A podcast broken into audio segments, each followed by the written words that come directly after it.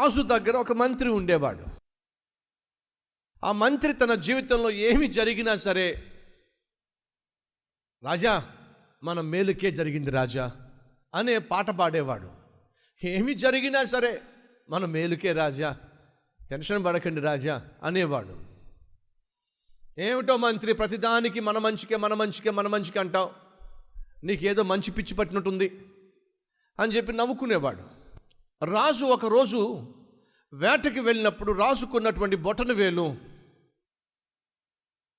Cut అయిపోయింది. అలా cut అయినప్పుడు మంత్రి చూసి రాస్తూ అంటున్నాడు రాజా మీ మంచిగా జరిగింది. పిచ్చా నీకేమైనా?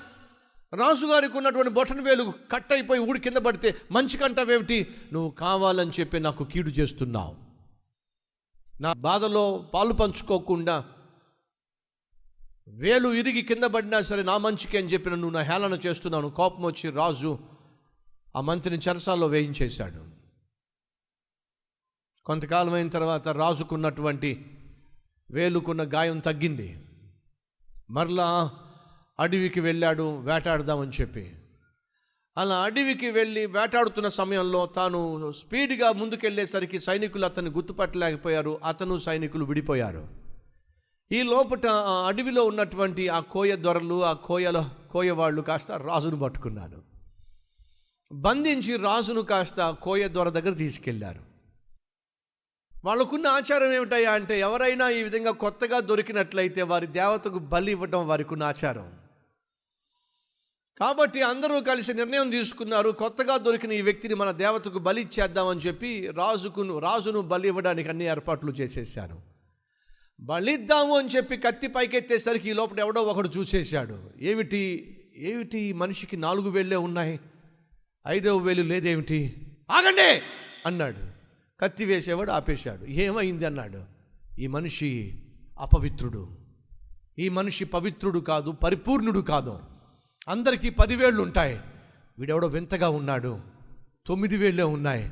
ఇలా అపరిపూర్ణమైనది మన దేవత ఒప్పుకోనే ఒప్పుకోదు అని చెప్పి ఆ రాజును విడిచి విడిచిపెట్టేశారు. ఆ వేలు లేకపోవడం వల్ల రాజు విడుదల పొందుకున్నాడు. అలా విడుదల పొందుకున్నప్పుడు మంత్రి జ్ఞాపకం వచ్చాడు. అరే మంత్రి నాతో ముందే అన్నాడు రాజా మీకు ఏం జరిగినా మీ మేలుకే రాజా మంచికే రాజా. వేలు కట్ అయినప్పుడు కూడా మంత్రి అన్నాడు నీ మంచికే రాజా అని చెప్పంటే నేను మంత్రిని అపార్థం చేసుకొని నేను చెరసాల్లో బంధించాను ఎంత పని చేశానని చెప్పి తిన్నగా చెరసాలకు వెళ్ళాడు. వెళ్ళి మంత్రితో అంటున్నాడు మంత్రి నన్ను క్షమించు.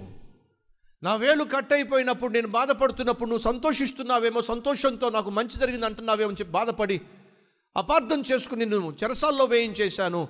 నన్ను మన్నించు మంత్రి మన్నించు అని అంటే మంత్రి అంటున్నాడు లేదు రాజా నన్ను చెరసాల్లో పెట్టడము అది నాకు మంచిది రాజా. అలా మాట్లాడతావేమిటయ్యా?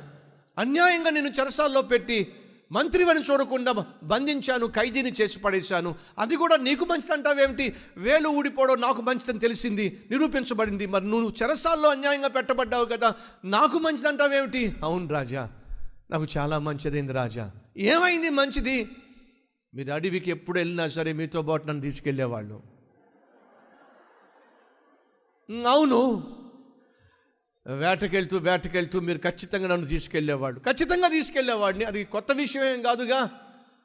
వాళ్ళు మిమ్మల్ని పట్టుకున్నప్పుడు నన్ను కూడా పట్టుకునేవాళ్ళు. సరే నన్ను విడిచిపెట్టినప్పుడు నిన్ను కూడా విడి విడిచిపెడతారుగా? అక్కడే వాళ్ళు పొరపాటు చేయరు. ఏమి ఏమి మంత్రి? మీకు వేలు లేదని చెప్పి మిమ్మల్ని విడిచిపెట్టారు. నాకు పదివేళ్ళు ఉన్నాయని చెప్పి నన్ను బలి అర్పించేవాళ్ళు. రాజా నువ్వు నన్ను చెరసాల్లో పెట్టడం నాకు మేలు. చేసింది రాజా. దయచేసి అర్థం చేసుకోండి.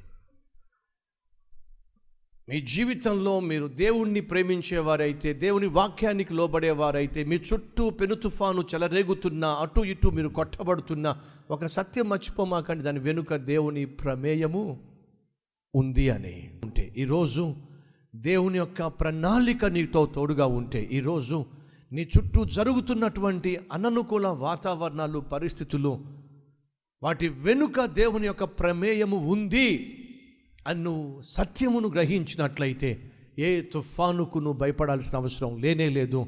నిన్ను చేర్చవలసిన ఒడ్డుకు నా దేవుడు ఖచ్చితంగా చేరుస్తాడు. నమ్మిన వాళ్ళు విశ్వసించిన వాళ్ళు నాతో పాటు కలిసి ప్రార్థనలోకి విస్తారా?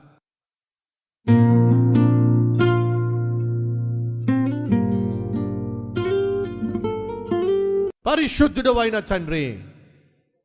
బహుసూటిగా స్పష్టంగా ప్రతి ఒక్కరిని ఎరిగి మాట్లాడే మహా గొప్ప దేవుడవు నీవు స్తోత్రాలు. నిన్ను ప్రేమించు వారికి సమస్తము మేలు కలుగుటకే జరిగిస్తానన్నావు జరిగిస్తున్నావు. ఈ వాస్తవమును సత్యమును గ్రహించిన మా ప్రియ సహోదరి సహోదరులందరూ నాయన నిరుత్సాహము నుండి నిస్పృహ నుండి కృంగుదల నుండి ఈరోజే బయటపడి నీకు సాక్షులుగా జీవించే భాగ్యాన్ని ఇవ్వమని ధైర్యముతో బ్రతికే కృపనివ్వమని ఏసునామం పేరట వేడుకుంటున్నాము తండ్రి. ఆమెన్.